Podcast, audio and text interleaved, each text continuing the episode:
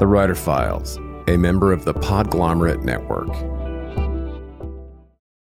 I want to mention a great resource for writers, and this month's sponsor, Truth is the Arrow, Mercy is the Bow, a DIY manual for the construction of stories. I'll expound later in the show, but the short version is this long awaited book about the craft of creative writing from New York Times bestselling author Steve Almond sets out to debunk the well meaning but misguided myths that hold us back from writing our deepest and most honest work. Pick up a copy today of Truth is the Arrow, Mercy is the Bow, wherever you buy books. More soon. Greetings, scribes. I have got some exciting news to share. The Writer Files now has an exclusive Patreon community where subscribers will get exclusive access to uncut ad free interviews, a writer's happy hour, bonus breakdowns, and content from productivity and publishing experts each month. In the meantime, just head over to patreon.com slash the writer files. It's free to join Patreon to get a preview and you can upgrade anytime. That's patreon.com slash the writer files. Help us start something special. Rainmaker FM.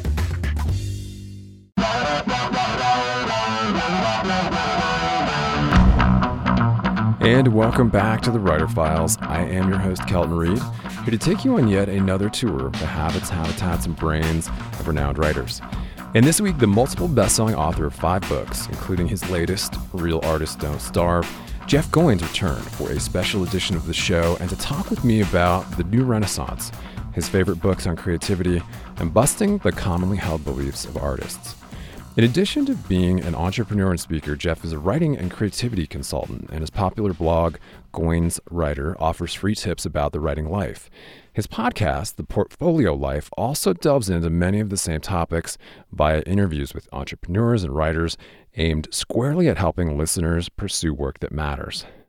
On Jeff's last visit to the show in 2015, we talked about his best selling book, The Art of Work, and how to think like a professional writer.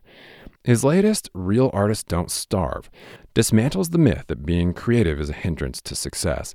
And bestselling author Dan Pink said of the book, every entrepreneur, writer, and artist should read this book and take notes.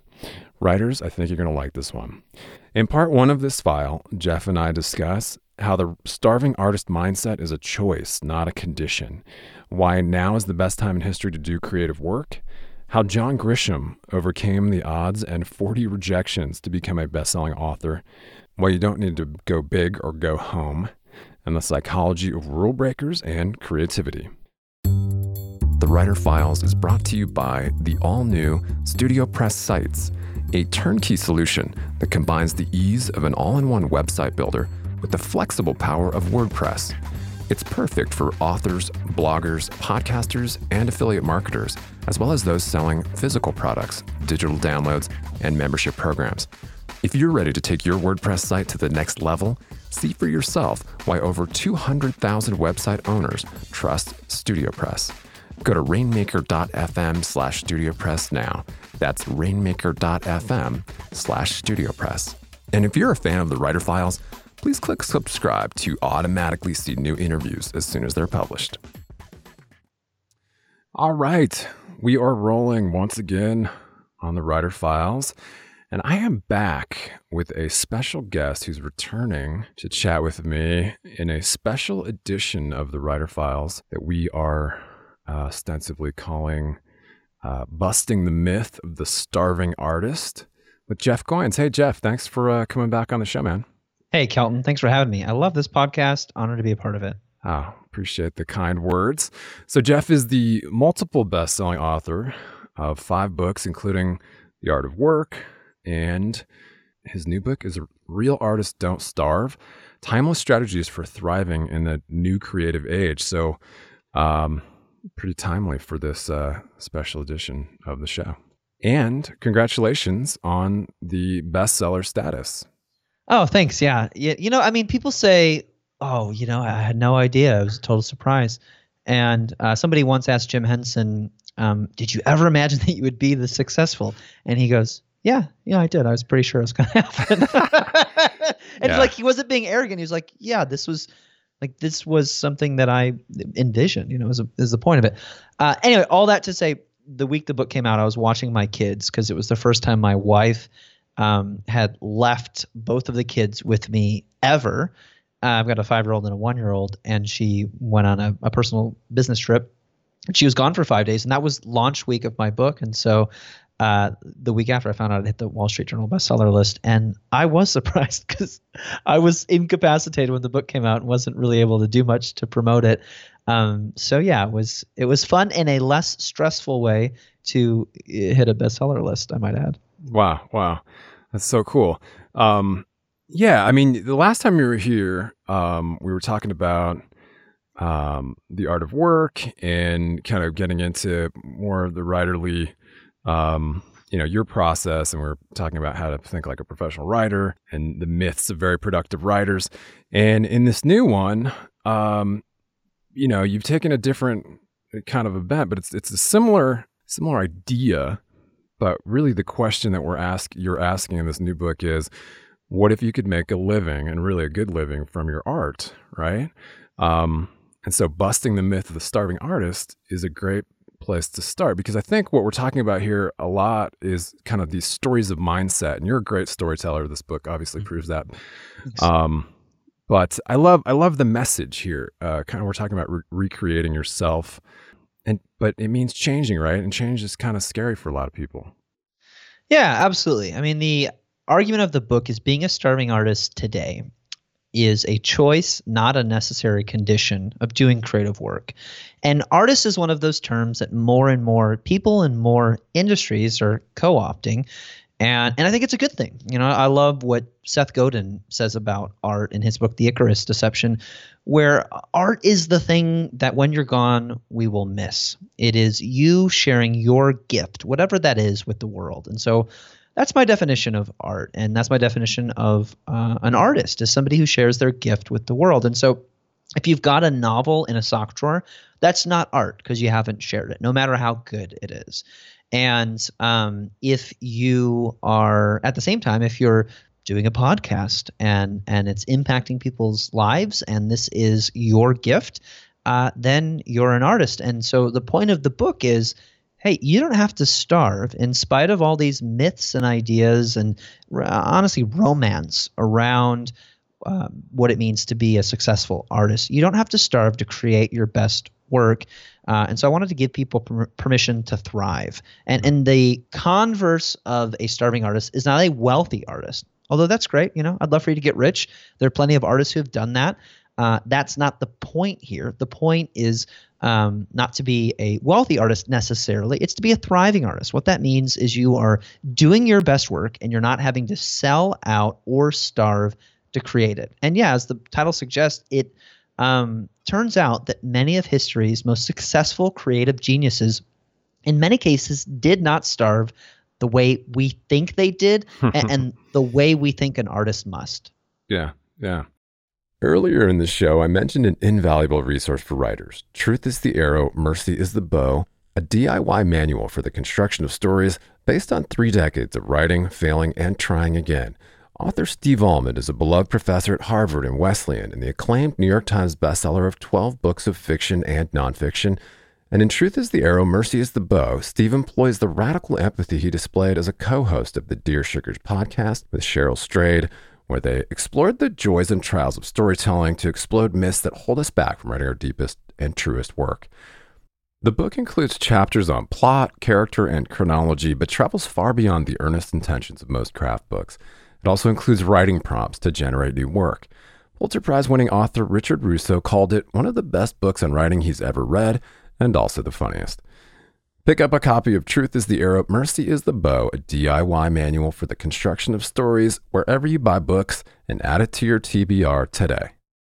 And just a quick aside to revisit the exclusive Writer Files Patreon community where subscribers get access to uncut ad free interviews, a writer's happy hour, bonus breakdowns, and a lot more.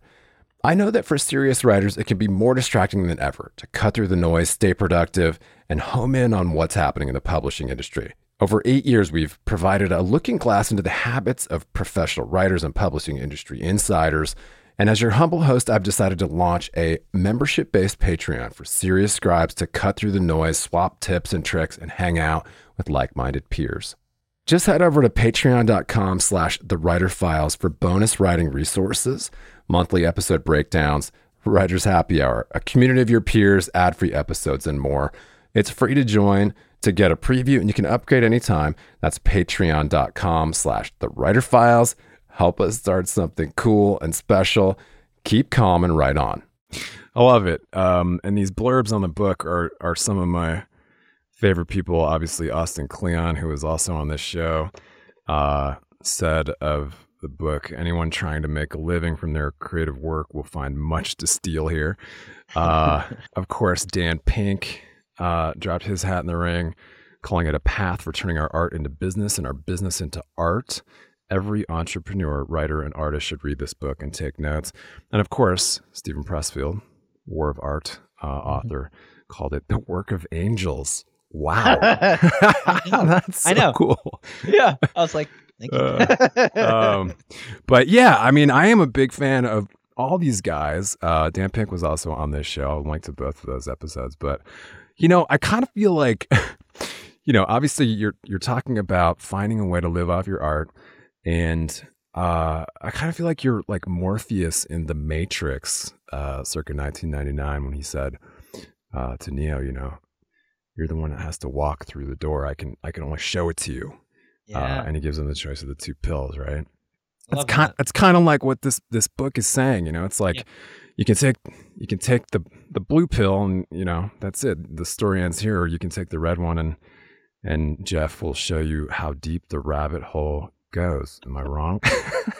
You know, I mean, that really that's great, Kelton, because um, the beginning of the book I say, hey, this is a choice, and at the end of the book, I basically say the choice is up to you. And so the whole book is trying to build a case that uh, today you don't have to starve to create your best work. Uh, in fact, I believe now is the best time to do creative work for lots of reasons. Yeah. The technology that we're using right now, the low barrier to entry that whether you uh, want to create music or you want to write uh, or you want to build a business, the opportunity to get that work out into the world is easier than it's ever been in an unprecedented way. And, and so, does that mean there's more crap out there? Sure. Does that mean there's more competition? You bet. But the opportunity that exists for us to put our art out into the world and actually see it impact people, that's incredible. And we just need to pause and acknowledge that if we have work that the world needs, it is on us to find a way to help that thrive. And I'm not saying it's not hard. I'm not saying that uh, you know luck isn't involved at some point.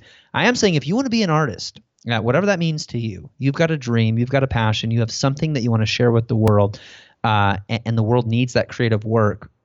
Don't be telling me that like nobody will let you Right. because it's it is your choice whether or not you starve.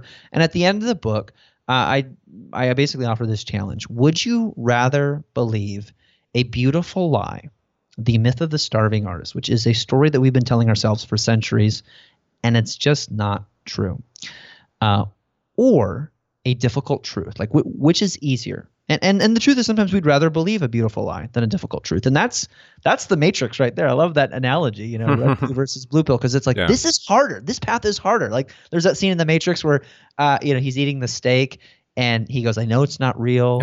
Uh, you know, but ignorance is bliss, basically. yeah. You know, like, and that's like that. That's the cop out, right? That's going well. Yeah, but I'd rather. I, I don't want to have to worry about marketing or building a business or monetizing. I just want to starve. You can do that. Like, I'm not gonna be mad at you if you do that. Um, but just understand that that's a choice you're making. Yeah, yeah. Well, I love I love that and the and the inspiring messages within the book. You know, um, we don't fake it till we make it. We believe it until we become it. And you know, you, you obviously get into your own story, which is inspiring. Um, you, you've touched on that quite a bit in your writing. And then you know stories like obviously Michelangelo and John Grisham and some other great writers. Um, you know, I actually didn't know that John Grisham had been turned down by 40 uh, agents and or publishers to start his career. That's that's a good one. You know, I mean, authors like um, I think uh, Pirsig, who recently died, the author of uh, Zen and the Art of Motorcycle Maintenance. I Oh, think yeah. he was. I think he was rejected a hundred times um, before that book was published, and of course, that was kind of a, a classic for that era. But uh, Yeah. yeah. there's so many of those great stories in this. So so I mean, a lot of the message is is slow and steady wins the race, right? Like y- you still have to do the work, um, which is obviously also another theme you've touched on quite a bit. So, yeah, you know, in the book there are these twelve rules for being a thriving artist, moving from starving to thriving, Yeah. and and look, I know creative people don't necessarily like rules, um, but a rule like that that's the word for it. You know, it's a law, it's an idea, it's a principle that um, if you do this, things work out for you. If you don't, there are consequences. This is what we're trying to teach our five year old right now. You can make that choice. Just understand that there are consequences associated with it right. uh, and and that's going so so. you know, uh, um, but yeah, one of the rules is you, you aren't born an artist; you become one. Uh, which again is another thing that I hear a lot of creatives kind of use to kind of pass the buck. I'm too old, or this just just doesn't come naturally to me. And so in the book, I uh, read hundreds of biographies and stories and you know case studies of creative geniuses from the past 500 years, and I basically asked the question: the people who have been very very successful uh, in a creative field, what do they all have in common? And then I interviewed uh, several hundred working creatives today who were both successful and unsuccessful, uh, people who were kind of you know starving and struggling, and people who were making a living off of their art. And I, I said, well, what do they have in common? And and what do they what do the thriving artists you know have that the starving artists don't have? And I came up with these twelve rules, these strategies for uh, success. And this is the first one, which is at a certain point you have to decide to recreate yourself and become this thing that you want to be. And this is this is something that happens for the rest of your life. So you mentioned John Grisham. He does this um, at a really interesting point in his life and career where he has passed the bar exam. He's now a full time lawyer. He's a dad. He's raising kids. He's got a family. And it does not begin with this big idea that he should be a full-time author. Mhm. Like it, it is sort of the opposite of this like thing that we like we hear from, you know, people like Tony Robbins and stuff where it's like you have to have a perfect vision of your future. He kind of doesn't have this. He has a vague notion of an idea like maybe I could write. And so he starts writing. So the most interesting thing about that story, I think, is not the 40 publishers who rejected him, because at that point he knew what he wanted to do. The most interesting part of that story is when he wakes up one day and goes, "Could I be? Could I write? I don't know. Like I'm going to try it out to see if I can even do this." yeah. So, so every day he gets up, goes to office a little bit early, and writes one page of a novel, just to see if he can do it, which I love. Yeah. Like, because so many people are like, I want to be an, an author. Cool. How much are you writing every day? Well, I'll do that when I quit my job. You don't know. Like, you you may not even like this. It's, I do it. It's not that fun. Like, I'm having fun when I'm doing it, but it's not exciting. You Right, know, like right. like take your kid to work day. My kid sits in a chair and looks at me for eight hours while I type. You know, like it's not interesting. um, so I love that Grisham goes. I'm just going to try this and see if this is interesting to Yeah. me. To see if I can do it. You know, sort of like a bucket list thing. And it takes him two years. He does this for two years. Every single day, he writes a page, and by the end of two years, he has a book. And he he basically publishes it with this small little um, press, and uh, it doesn't sell well. And and he goes, well, that was fun. I guess I'll do it again. You know, Yeah. goes back to the same old routine. You know, kisses his kids. You know, gets up, goes to work, uh, writes a page a day, finishes his second book, which is The Firm, ends up you know being able to actually sell this to a major publisher. That becomes a bestseller. They republish his first book, A Time to Kill. That does really well. And now he's off to the races and he's an overnight success three or four years into the making. And so the thing that I think is an important takeaway from that story is you want to be an artist, you want to be a writer, you want to do creative work for a living. It begins with, first of all, reimagining who you are and what you might be, not going, well, I've always done this. I'm a lawyer, so I have to keep being a lawyer. Or this is what my parents expect of me. Or this is what I expect of me. Or it's too late to start. I'm in my 50s. You know, whatever it is. Uh, it it begins with this decision to recreate yourself, and that is a thing that you're constantly doing. And then the next thing is not some giant leap, but just a small step in the right direction. It's a risk, but it's a small risk, which is always the right kind of risk to take. So this idea that you got to go big or go home is just not true. It, it doesn't work uh, most of the time. Uh, there was a study that I included in the book, and, and I thought was pretty interesting about American entrepreneurs. uh, where they University of Wisconsin studied these two groups of business owners. Uh, those who quit their jobs and started a business, and then those who kept their jobs and started a business, and then eventually went full time. Mhm. And the people who were not risk takers uh, were twice as likely to succeed. Hmm. 30, 30 th- the people who um, were riskier were 33% more likely to fail. Hmm. They they, they Yeah. had a much higher failure rate. Um, and so the idea go big or go home. Well, sometimes when you go big, you go home too. You don't you don't win. Right. Yeah. So um, very interesting. And and what I think is is fascinating about this, there's all these myths about creative work. You've got to starve. You got to get a big break. You got to take a leap. And it turns out that this is work. And, Yeah. and that the way that you build a career around your writing, around your art, around whatever, is by getting up every day and doing a little bit of that work day after day after day. And if it sounds boring, then maybe you shouldn't do this. yeah, I mean that's a great, it's a great reminder for writers. Um, obviously, the writer files is is aimed pretty squarely at that that uh, crowd. But looking at kind of your own body of work and your own history and path, I mean, it makes sense that you kind of kind of landed here talking about these strategies and and uh, the new renaissance that you, you've dubbed it. Um, to kind of what wipe the slate clean of that uh, uh, the stink of what we've believed for so long since the first Renaissance. Uh, that uh, yeah, to be to be successful, you have to starve, and uh, yeah, I love it. It's a great message, man.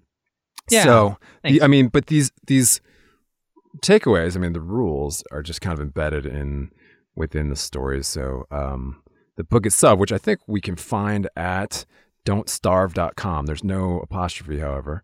Um, but uh, don'tstarve.com. And there's some bonus stuff there too. It looks like um, you can you can buy the book and you can and get get some other good uh, goodies there to go along with it. It looks like. Yeah, yeah. There's some. There's uh, you know, several bonuses there. Transcripts of some of the main interviews that I did. There's a a workbook. Um, you know, so the book is a lot of stories, as you mentioned. Um, but then you, I I read books like this and I go, okay, so what? Like, what should I do?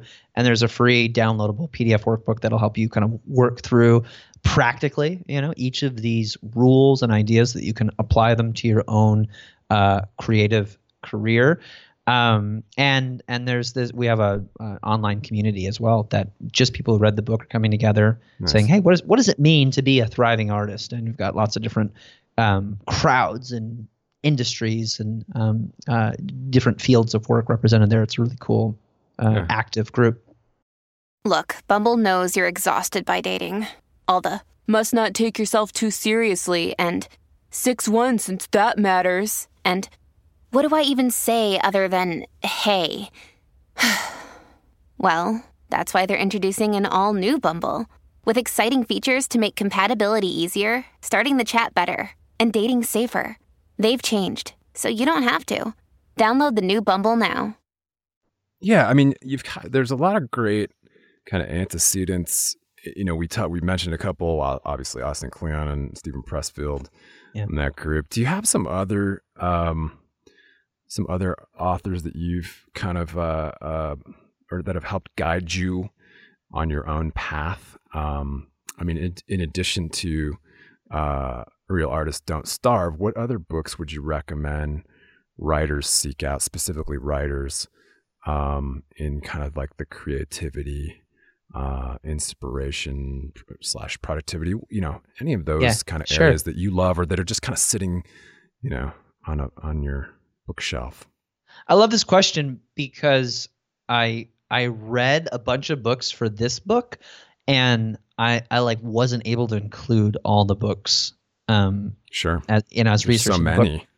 well I, and, and I mean it's like the first step in writing a book I think a book like this anyway that's kind of you know a lot of story a lot of different stories a lot of different kinds of research to kind of for me um the you know the research the studies the um the data is is like the anchor for all the stories. You know, Mhm. otherwise you've got all these stories floating around. And people are like, well, like maybe this person just got lucky or whatever. And so I like I like Yeah. having both. You know, um, but um, like I feel like when you write the first draft of a book, it's you're basically saying, look at all this work that I did. And I had an editor say, man, hide all that self-congratulatory crap. You know, put it put it in your endnotes if you have to keep it. Otherwise, cut it. You know, basically like just tell us what we need to know in the simplest way possible. And so in many cases that meant me like that meant I was cutting out pieces of the book that just weren't necessary to the argument but were fun. Yeah. Um, this guy that I stumbled upon, I mean, there's there's a few answers to this question, um, because I read some kind of heady academic stuff, which was fun, but like not the easiest stuff to read. You know, then like more readable stuff, and then like you know very very readable stuff. Um, but I, I stumbled on some really cool stuff about creativity.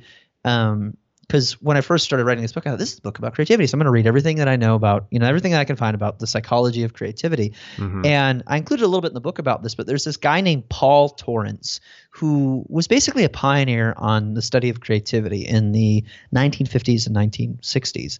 And I mentioned him in chapter one, um, which is about becoming an artist, um, because um, he basically uh, discovers that like schools are are like the worst place for creativity to happen.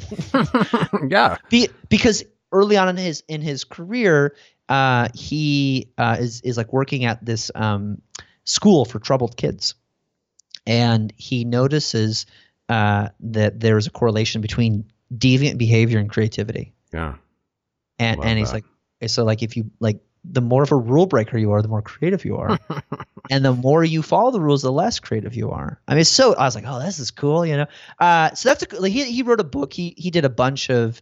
He was an academic, you know, professor, and there's a um, center dedicated to him called the I think it's called the Torrance Center in Georgia, um, where I got to talk to some of the people that conti- are continuing his work. He's now passed, but I got to talk to some of his previous students. It's just interesting. I mean, he is one of like the reason we're talking about creativity today as like an actual field of scientific study versus just being this like magical thing, which is what it was thought about 75 years ago, Mhm. um, is because of him and, and a few other of his peers. He wrote a book, which is really just a collection of uh, articles that he wrote called um, "Why Fly." I had to look at my my bookshelf. Yeah. "Why Fly" is what it's called. I wanted to call it "Will It Fly," but that was Pat Flynn's book right. Yeah, I read that book. Um, I love that book. I think every writer should be an avid reader of other writers' stories. Yeah. I think you and I've talked before in a previous episode about Hemingway. I'm still a big, big fan of Michael Reynolds' five part biography of Ernest Hemingway, um, which all have different titles. My favorite uh, book, which influenced this book in that, um, my favorite volume in that set is Hemingway, The Paris Years, which is the story about how Hemingway became the writer he is today. And I just think it's interesting because you see the social dynamics that shape a writer. hmm And I just, I mean, I just think that's super interesting. Yeah. I'm really interested in the sociology of creativity, especially these days. Um, another really cool book that I read, two books on that, are The Geography of Genius by Eric Weiner, Hmm. um, which was a fun read. It's a travelogue. He goes to the most creative places in the world uh, throughout history. So he goes to Silicon Valley, you know, for the the computer and tech revolution. Uh, he goes to Florence, Italy, for you know the Renaissance, and Mhm. so it basically asks the question: What made these places at some point hotbeds of creativity? It's a very easy, entertaining read. It's called The Geography of Genius. Another kind of more academic thing is uh, Richard Florida wrote a book called The Creative Class, the, uh, The Mhm. Rise of the Creative Class Yeah. and um, again like what makes people creative um, goes beyond i've got a good idea and, and it goes to um, where they live and who they're around and, and who is influencing them. And when i started understanding some of this stuff i realized oh this makes sense to me because i live in a, a city where i have access to other people doing work like the kind of work that i'm doing and it has made me a better writer. Uh, and and it's you know it, it- and it, and I understand why this is the case versus just going oh like those are just my friends or that's just that person that I bumped into that one time Yeah. uh, and it turns out that I mean this is the way you know creativity is supposed to work. Okay, two more books. One is um, Creativity by Mihaly Csikszentmihalyi. Like it is the authoritative kind of research backed uh, book on Hmm. how how creativity works. It's just called Creativity. Mihaly Csikszentmihalyi. How do you uh, can you spell spell the last name for us? no. you can just say it really fast, and no, so no one will ever find this book. Csikszentmihalyi. Just Google his first name. M I H A L Y. He's the guy who does flow. Right. He's the flow guy on Yeah. TED Talk. Um, uh, you, you you ruined my flow. that was the idea. Thanks so much for joining us for this half of a tour of the writer's process. If you enjoy the Writer Files, please subscribe to the show and leave us a rating or a review on Apple Podcasts to help other writers find us. And for more episodes or just to leave a comment or a question, you can always drop by writerfiles.fm and chat with me on Twitter at Kelton Reid. Cheers. Talk to you next week.